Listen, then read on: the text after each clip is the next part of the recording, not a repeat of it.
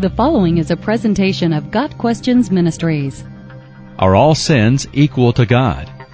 In Matthew 5 verses 21 through 28, Jesus equates committing adultery with having lust in your heart, and committing murder with having hatred in your heart. However, this does not seem to mean the sins are equal.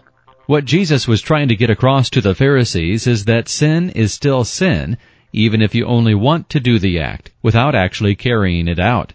The religious leaders of Jesus' day taught that it was okay to think about anything you wanted to as long as you did not act on those desires.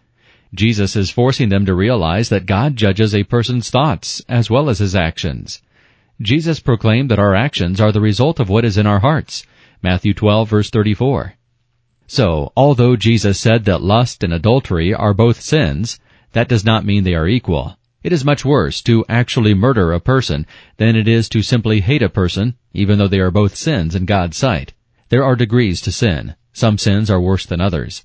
At the same time, in regard to both eternal consequences and salvation, all sins are the same. Every sin will lead to eternal condemnation. Romans 6 verse 23.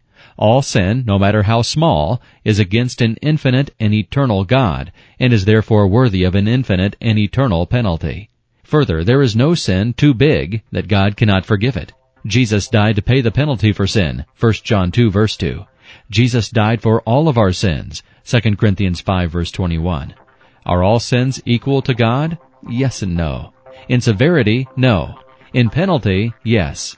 In forgivability, yes. Got Questions Ministry seeks to glorify the Lord Jesus Christ by providing biblical answers to today's questions. Online at GotQuestions.org.